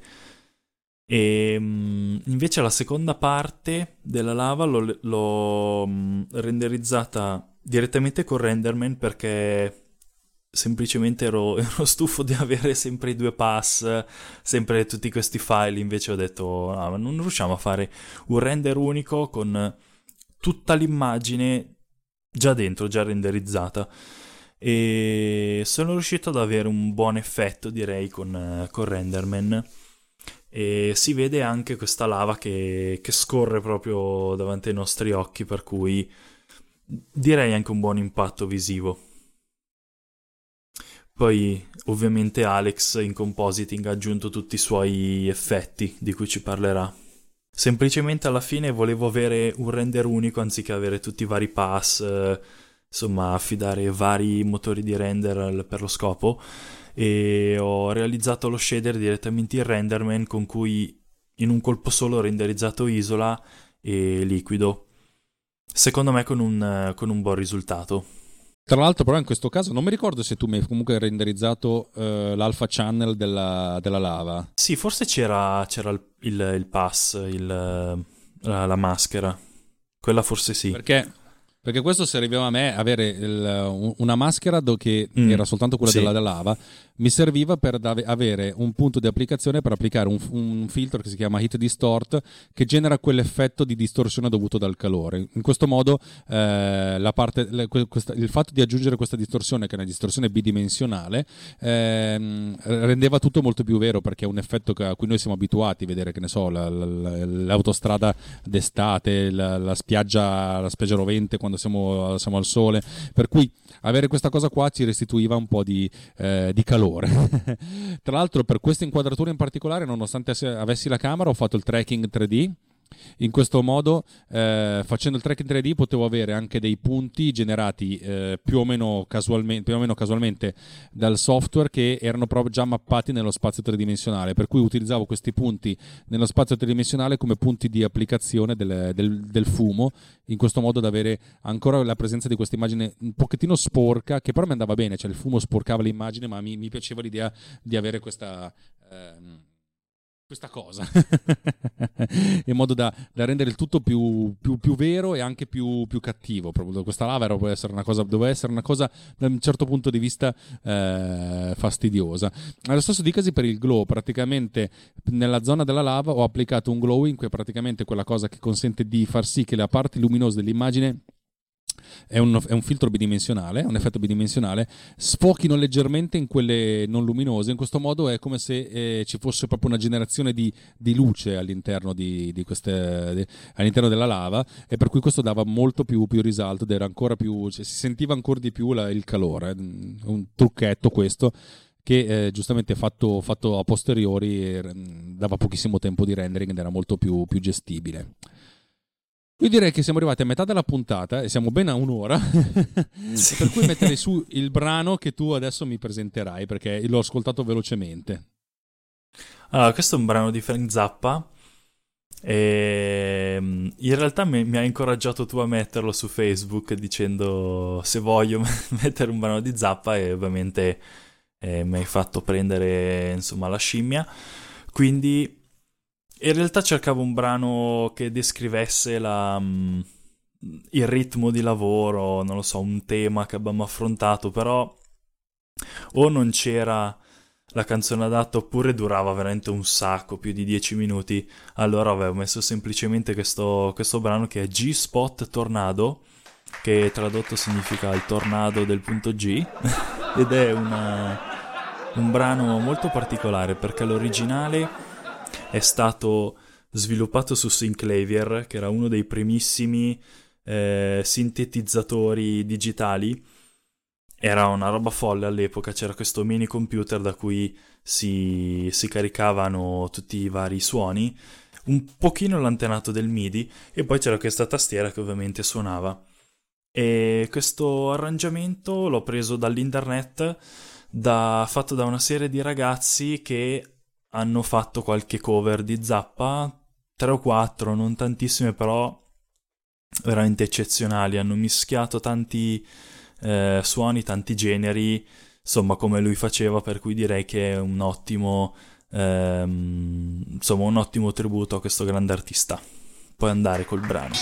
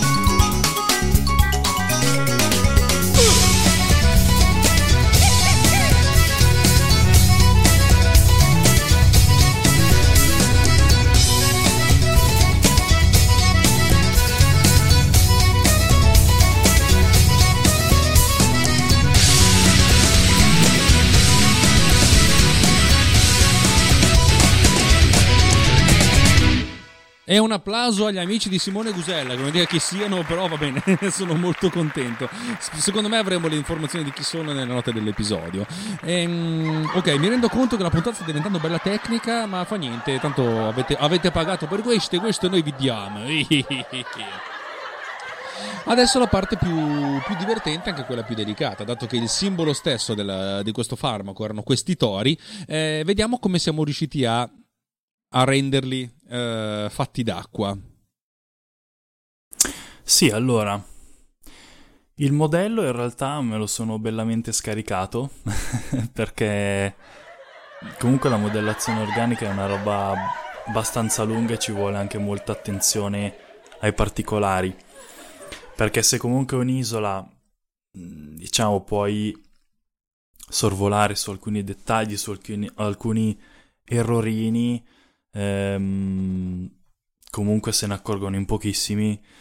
Un toro, comunque una persona, un qualcosa di organico, di qualcosa anche di conosciuto, se c'è qualche proporzione sballata, mh, insomma, tanti se ne accorgono e risulta anche brutto.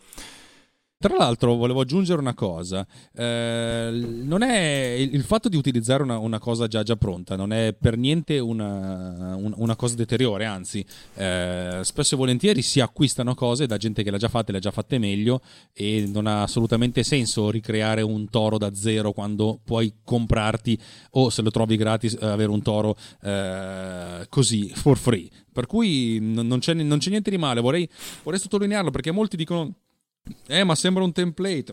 I template sono fatti anche bene. Poi, se, come uno li usa, è una cosa così. Cioè, se uno prende un template, lo prende e lo usa esattamente senza modificarne neanche una virgola, allora magari è un problema. Se però invece fai tuo eh, una cosa, lo utilizzi per costruirci sopra qualcos'altro, ma cavoli, perché reinventare la ruota? Sì, sì, esatto. Io un modello del genere o non sarei riuscito a farlo, oppure prendi in tanto tempo, perché la modellazione organica non è proprio il mio forte. Eh, comunque l'importante è non violare, insomma, l'intenzione di quel, di quel prodotto. Cioè, essendo un prodotto gratuito, questo qui comunque ho controllato che fosse disponibile per utilizzo pubblico, perché ci sono dei modelli dove invece è proibito, insomma, il loro riutilizzo. In questo caso però il modello era di una mucca, quindi comunque c'era un po' di lavoro da fare. Ho dovuto togliere ovviamente le mammelle dietro. Hai messo eh... il cazzo al toro! Sì. Scusa, ma era troppo bello. Ho dovuto farlo un po' più mascolino. Ho dovuto modificarlo, ovviamente, mettere un po' più di, di pettorali, un po' più di ciccia davanti, sne- snellirlo un pochino dietro, il muso un po' più, più duro, le corna più, insomma, più sporgenti, più, più macho, in generale renderlo un po' più aggressivo. E questo è il, mod- il, il lavoro che ho fatto al modello. E lo shader in realtà è, lo, è stata la parte un po' più complicata, però prima direi che viene la parte del rigging, che è anche la parte più bella. E il rigging, che è la costruzione dello scheletro che poi va a modificare, a controllare la, la geometria. Diciamo che è un, una, una simulazione dello scheletro vero e proprio, anche se con qualche differenza. Eh, in realtà in questo, questo rig sono stato molto semplice. Comunque sapevo che avrei dovuto usarlo solo io, sapevo che i movimenti sarebbero stati abbastanza limitati, per cui no, non aveva senso costruire ehm, un, un sistema di controllo complesso. Con complesso intendo dire ehm, i vari tipi di controllo, ovvero I K ed F K, ehm, I K cioè? Ed F K in realtà. Ah. Sono due tipi di controllo. Ah, ah inverse kinematic e forward sì. Kinematic, scusami. Ok, scusa. Esatto. Però spiegalo. sì, sì, sì, lo spiego comunque, perché eh, comunque alla base del righe della, dell'animazione eh, prendiamo un braccio dalla spalla fino al polso. Abbiamo in animazione ovviamente due modi per controllarlo. L'F K che è il metodo anche più semplice da costruire dal, dal punto di vista del rig, ovvero noi abbiamo un joint, un, um, un osso che va a deformare la geometria secondo una, um, una mappa che dice quanto un vertice viene deformato da quel joint. Per esempio, ehm, il gomito viene comandato al cento per cento, per metterla semplice, dal, dall'osso del gomito, ma dallo zero per cento dal polso, perché ovviamente il polso non ha un riscontro sul gomito. E dopo aver fatto queste, queste pesature, si chiamano, ovvero l'assegnazione dell'importanza di un joint sulla geometria, dobbiamo poi creare un sistema per muovere questi joint. Eh, l'F K è la, il modo più semplice, perché abbiamo dei, dei controlli che possono essere delle sferette, dei cerchietti che escono dalla, dalla geometria e che eh, comandano direttamente quel joint, ovvero io posso ruotare o spostare questo controllo e il joint segue esattamente quel controllo.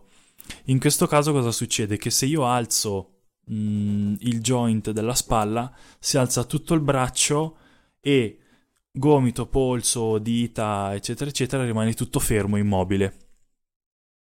Per muovere questi altri joint devo muovere i rispettivi controlli, quindi io ho un controllo per alzare la spalla, un controllo per aprire e chiudere il gomito, un controllo per girare il polso e tutti i vari controlli singoli per le dita.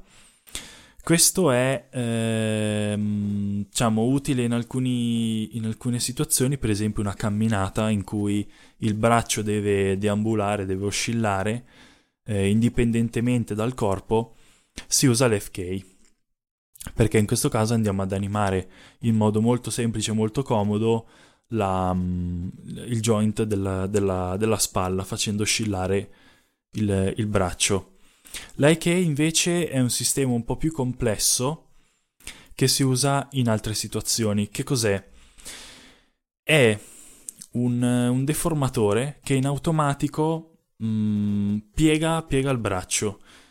Noi gli diciamo: questo meccanismo parte dal joint della spalla e finisce sul polso, quindi automaticamente gli facciamo capire che comprende il gomito.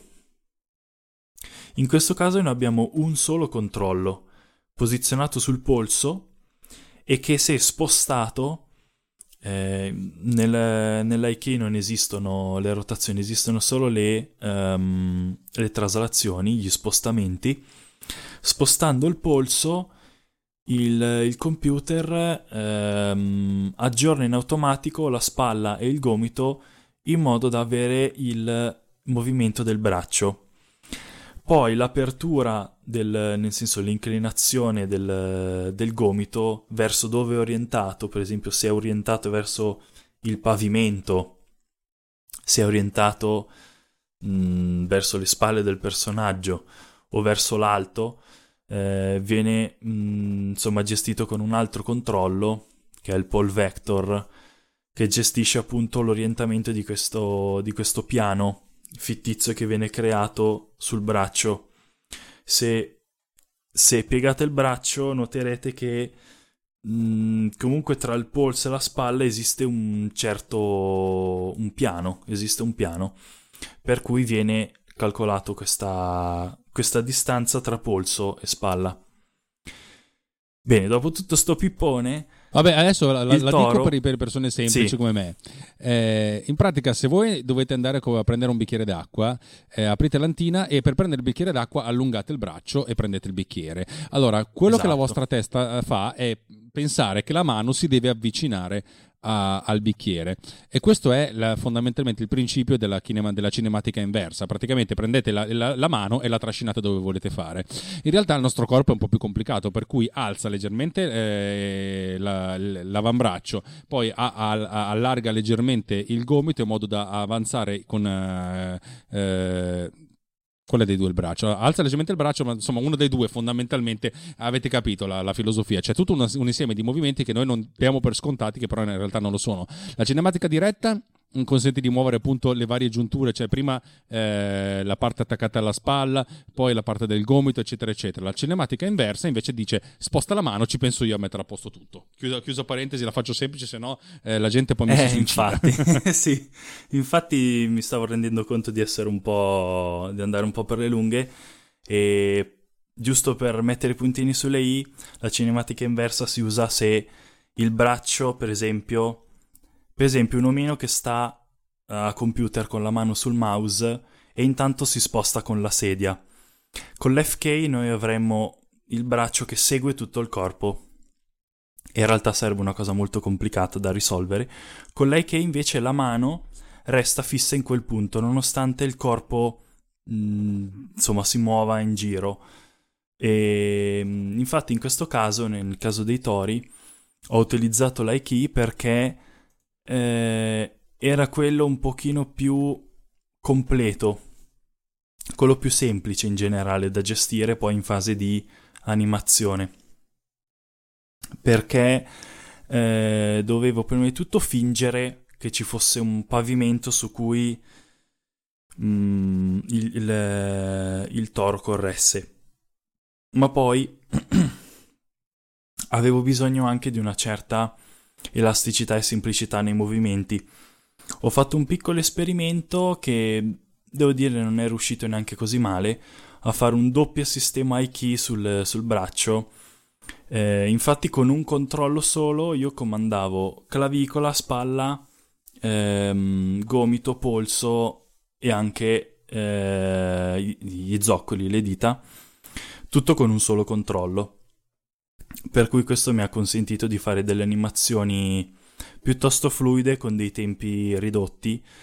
Eh, queste cose in realtà si usano poco in, in produzione perché danno poco controllo ai, agli animatori. Gli animatori che comunque vogliono fare dei movimenti più complessi, eh, più, più studiati, più approfonditi, hanno bisogno di vari controlli e anche di vari metodi di controlli, come abbiamo detto prima, per esempio I K ed F K.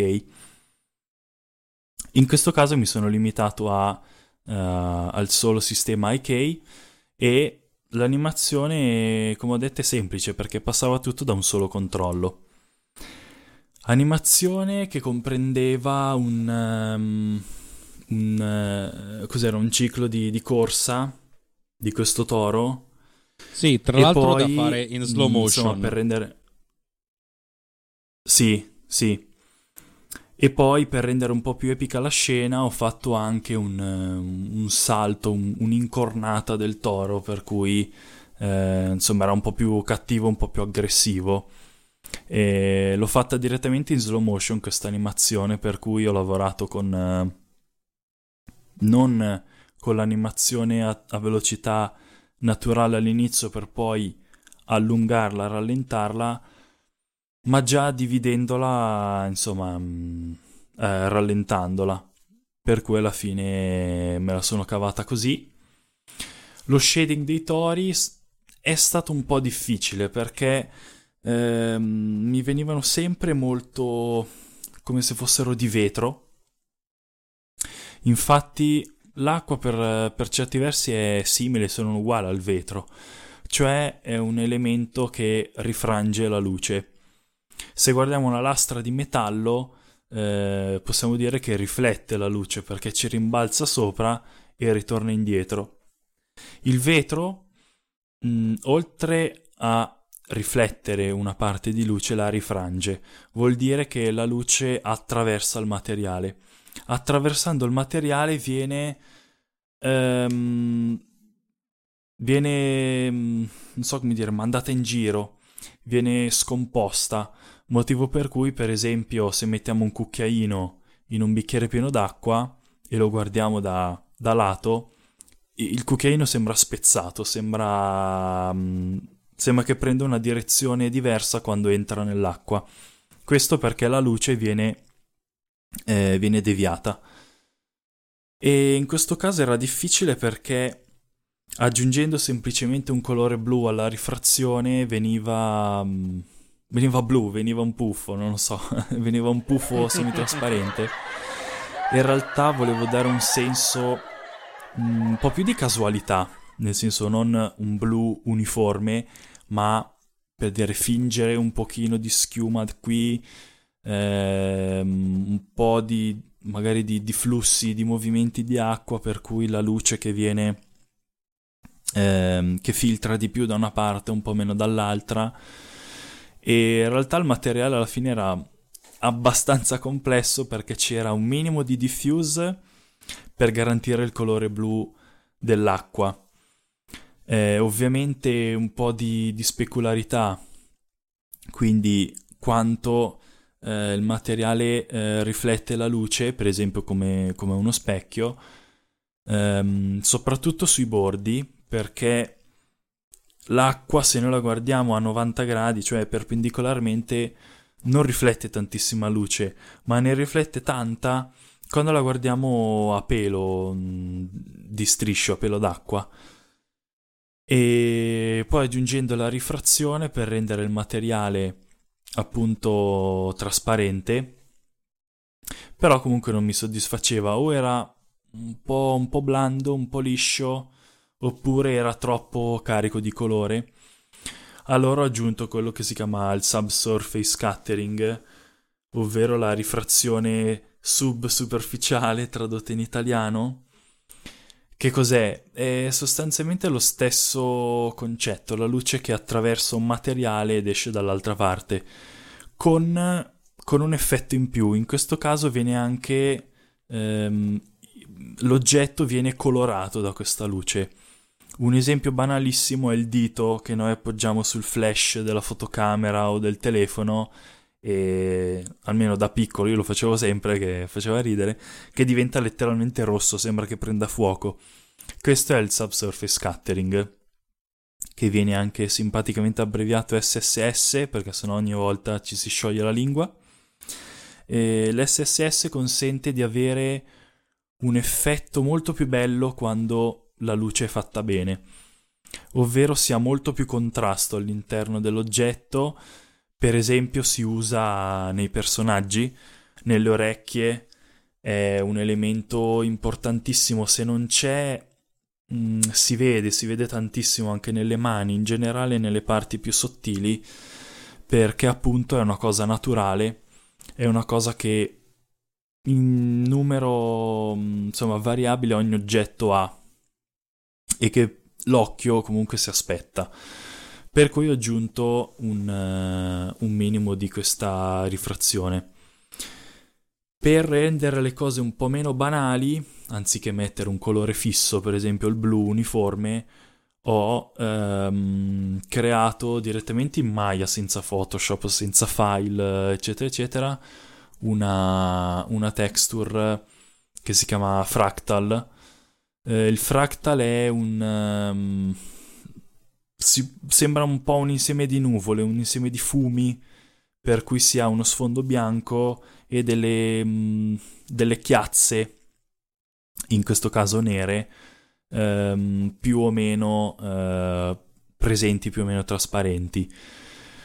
A questa texture poi ho associato una scala di colore, una ramp, che andava da, dall'azzurrino al blu scuro al bianco per la schiuma, così in modo totalmente casuale ehm, ma comunque sensato questo fractal dava un, eh, un colore specifico alla, alla rifrazione al, al, um, e al, subsur- al subsurface scattering, e il risultato era notevole perché era comunque casuale, però comunque era sensato e non dava quel senso di ripetitività che un colore piatto avrebbe dato. E anche in questo caso il risultato non mi soddisfaceva, perché eh, anche cambiando luce eccetera eccetera mh, era un po' troppo bianco, era un po' troppo vetroso ancora. Allora mi è venuta in mente una cosa: siccome questo è un materiale che riflette e rifrange, ho messo dietro una foto di, un, di un'onda, di, di un mare, che emetteva luce. Cioè ho, diciamo, simulato in una maniera assolutamente barbara un ambiente. Questa, questa luce non andava ad infastidire la scena, quindi non si aveva un bagliore dovuto a questo di fatto pannello gigante illumino- luminoso, eh, ma dava appunto queste, queste variazioni nella riflessione della luce. E finalmente, insomma, con tutte queste cose sono arrivato al, um, al risultato finale. Tra l'altro una cosa che a un certo punto per fare un fotogramma dei tori ci mettevo nove dieci minuti con il computer più potente, perché avevo lasciato attivo il calcolo della luce anche dentro questo pannello. Quindi in poche parole c'erano, anziché dieci eh, rifrazioni, ce n'erano venti, trenta, quaranta e i tempi di render andavano a non finire. Difatti poi nella seconda, insomma nel secondo tentativo ho, ho disabilitato questa opzione, per cui questo piano andava ad influire solo la geometria del toro senza in realtà essere calcolata poi nel, nel risultato finale, con tempi di render eh, due tre minuti a fotogramma. E a questo punto eh, la palla passava a me, perché tu mi renderizzavi questa sequenza di, di animazione, in realtà ne abbiamo fatto soltanto una, e che poi io ho replicato tre volte perché l'ho inserita all'interno di una clip di stock, quella appunto di una, di una, di una grande onda che, che, che si formava. E qui veramente a mano ho inserito questi, questi tori, anche corre, corre, corre, facendo una correzione di colore, di, adattando lo stesso, lo stesso blu in modo che fosse lo stesso per tutto il filmato, eh, all'interno di questa onda. Però non era sufficiente perché i, il rendering del toro era stato fatto completo, cioè nel senso, mentre io volevo che la parte inferiore, cioè il culo, venisse fuori dall'acqua. E non, è, non era soltanto sufficiente fare soltanto una parte di toro eh, con una maschera. Eh, la prima cosa che ho fatto è stato generare delle, un sacco di particelle eh, di colore azzurro chiaro, nel senso che magari nascevano bianche poi si sfumavano sull'azzurro, tantissime, diciamo che erano cinquecentomila al secondo che venivano generate, con durata di vita media di due secondi, più o meno un secondo, eh, praticamente che originavano dalla parte inferiore del, del toro. In questo modo praticamente avevo questo effetto di, di spruzzo che continuava a venire fuori. Parallelamente, per quando il toro usciva per la prima volta, Con, con anche il movimento della testa, ho aggiunto invece un, un oggetto reale, praticamente degli splash, degli splash d'acqua, erano tre o quattro messi insieme, eh, anche questi color corretti, che appunto mostravano appunto la sorta di esplosione d'acqua, un po' come quando siete sott'acqua e uscite di colpo, vedete, fate una sorta di piccola esplosione, molti schizzi. Eh, altri schizzi reali li ho messi alla Al, quando gli zoccoli toccano l'acqua, e anche in questo caso tutti al ralentatore, in modo tale da fare degli, spizzi, degli spruzzi che venivano sollevati.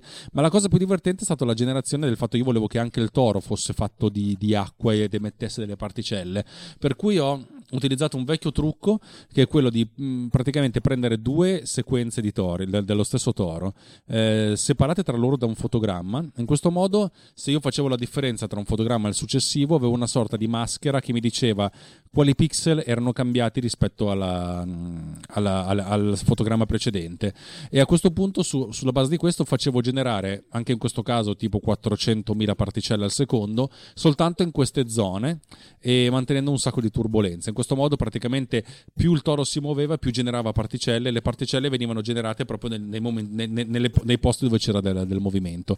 Questo alla fin fine, il rendering di quella sequenza lì, dieci secondi, dodici secondi, mi prendeva un'ora e mezzo, ed era soltanto rendering due D, perché tutto il resto era già, era già stato fatto, il tre D era stato fatto da, da te.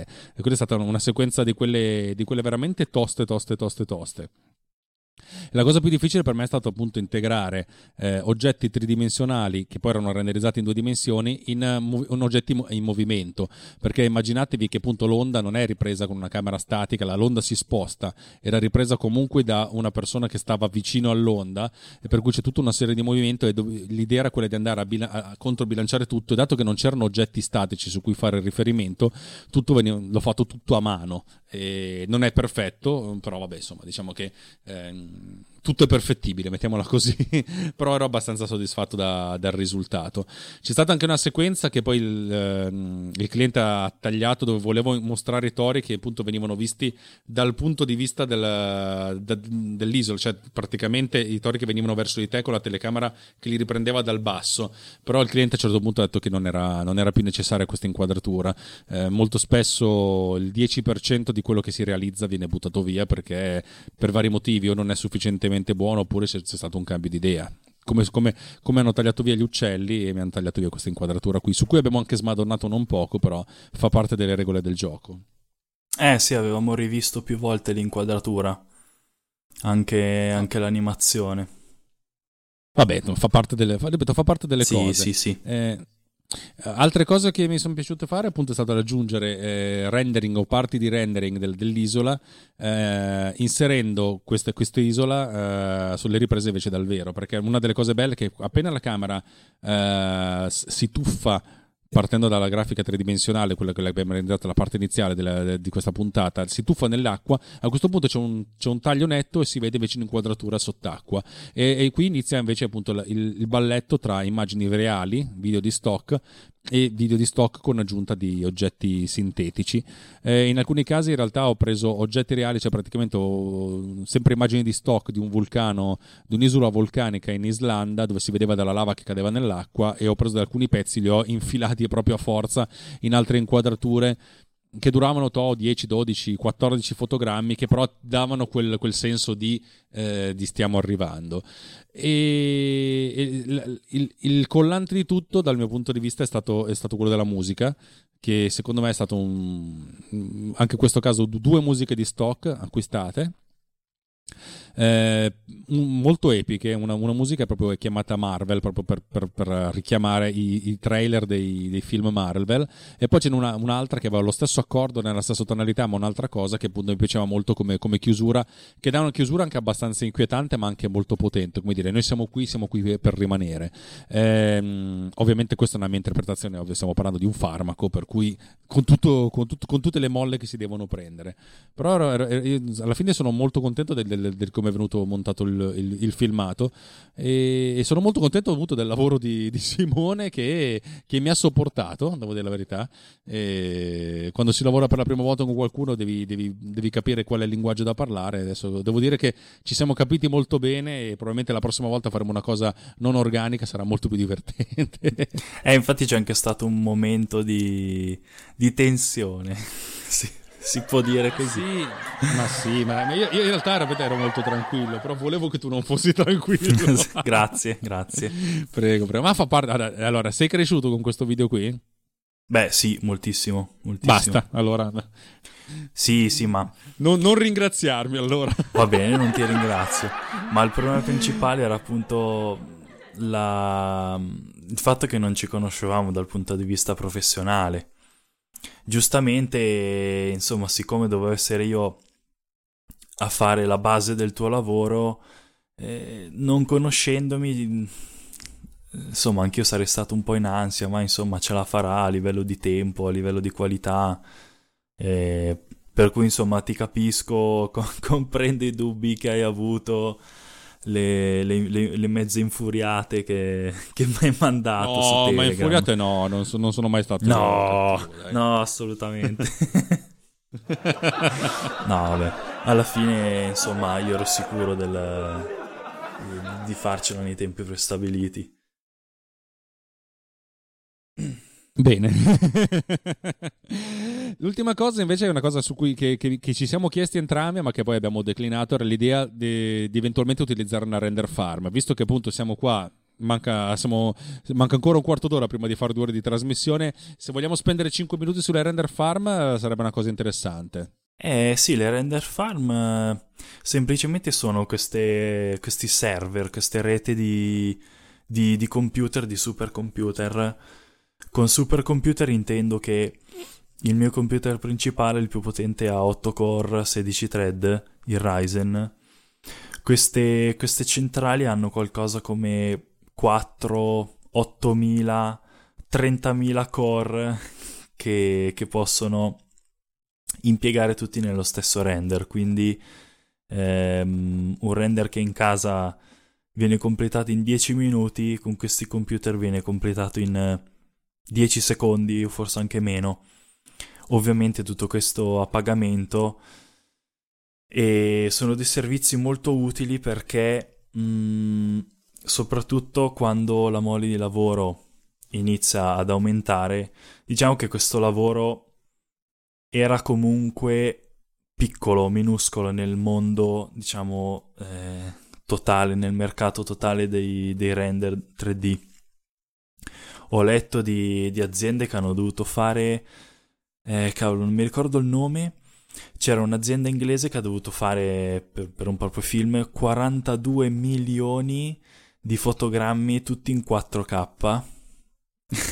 Minchia. Sì, è una roba allucinante, e ovviamente hanno usato una render farm, perché o te la fai tu, però comunque costa, è assetata molto di, di corrente ed energia, eh, se si rompe qualcosa devi pagare palate di soldi qualcuno che se ne intende, oppure paghi eh, a consumo queste, queste render farm, questi servizi.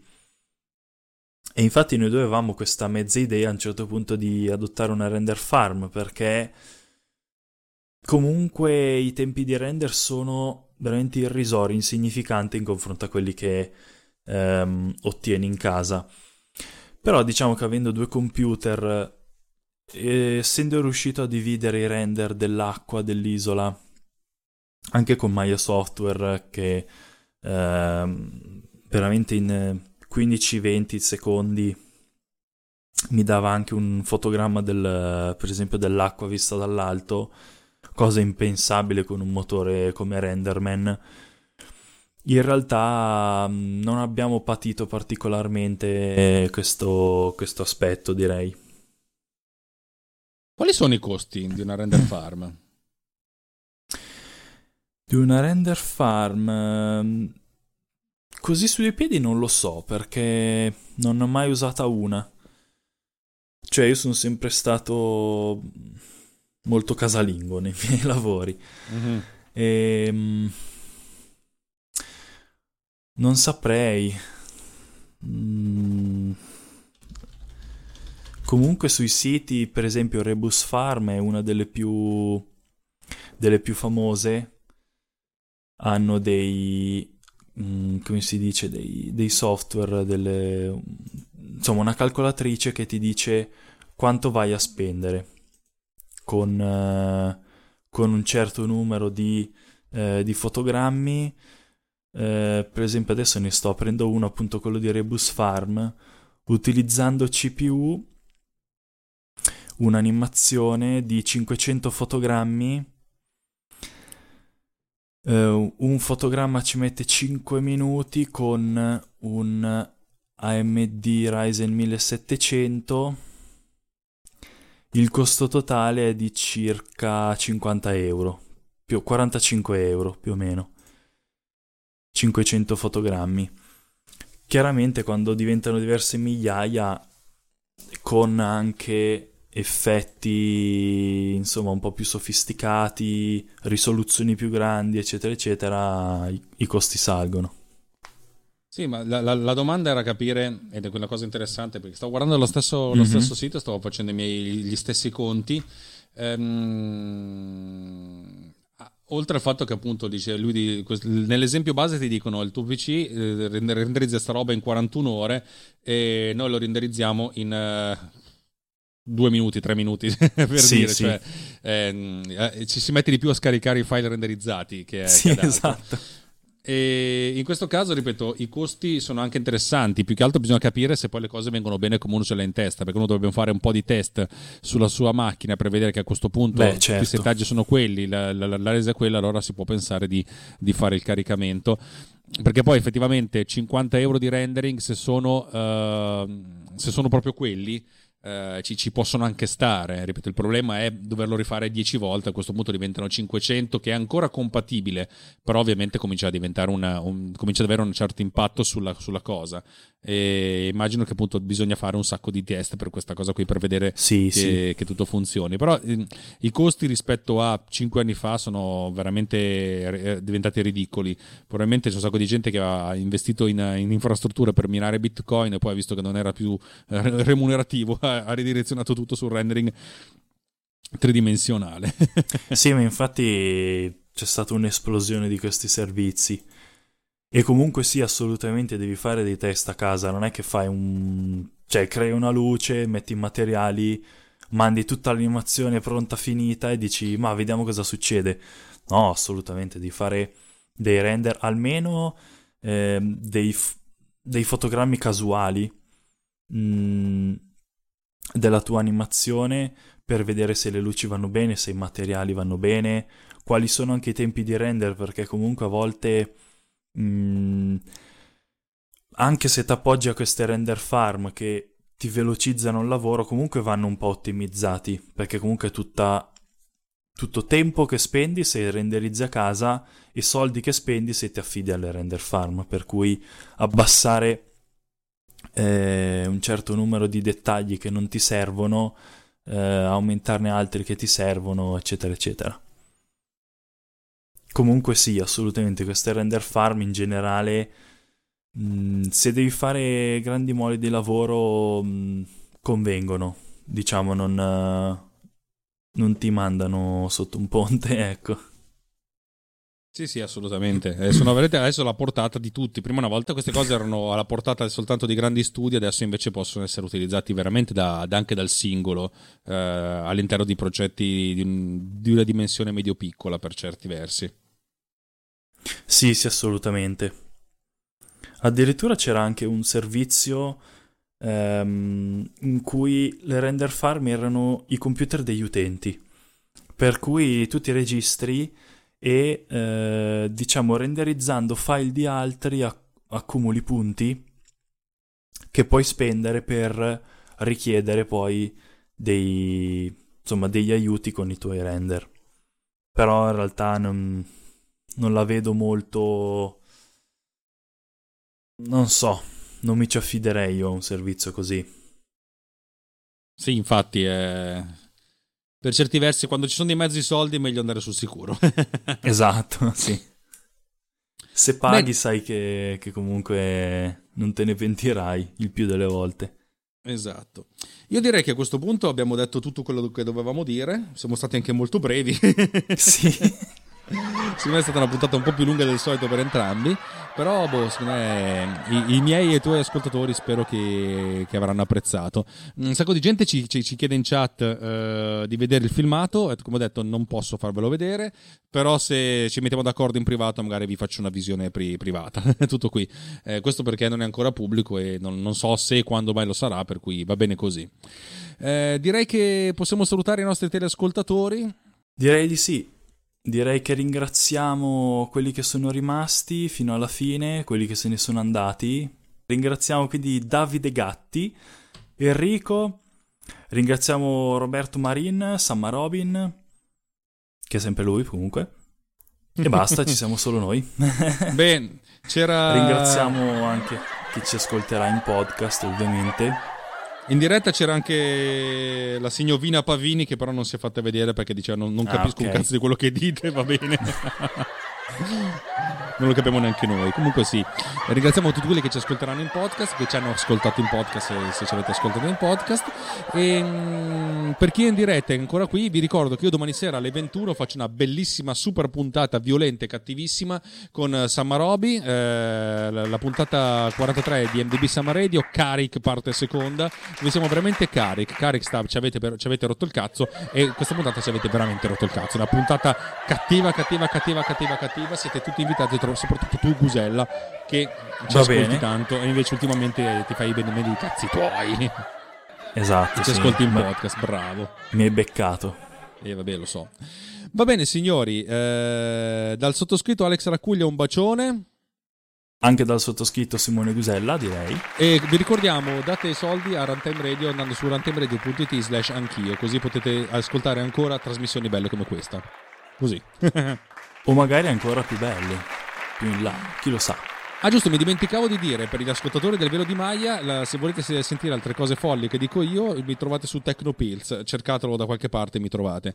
Mentre se siete ascoltatori miei, ovviamente il Velo di Maya, la mia trasmissione dedicata al tre D, al mondo degli effetti speciali, su Runtime Radio. Perfetto, allora bacione a tutti, ciao! Ciao, buonanotte!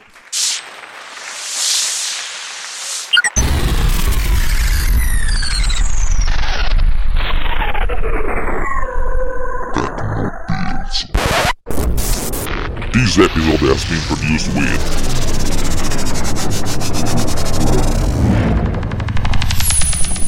Pod Cleaner. Discover more at pod cleaner dot com.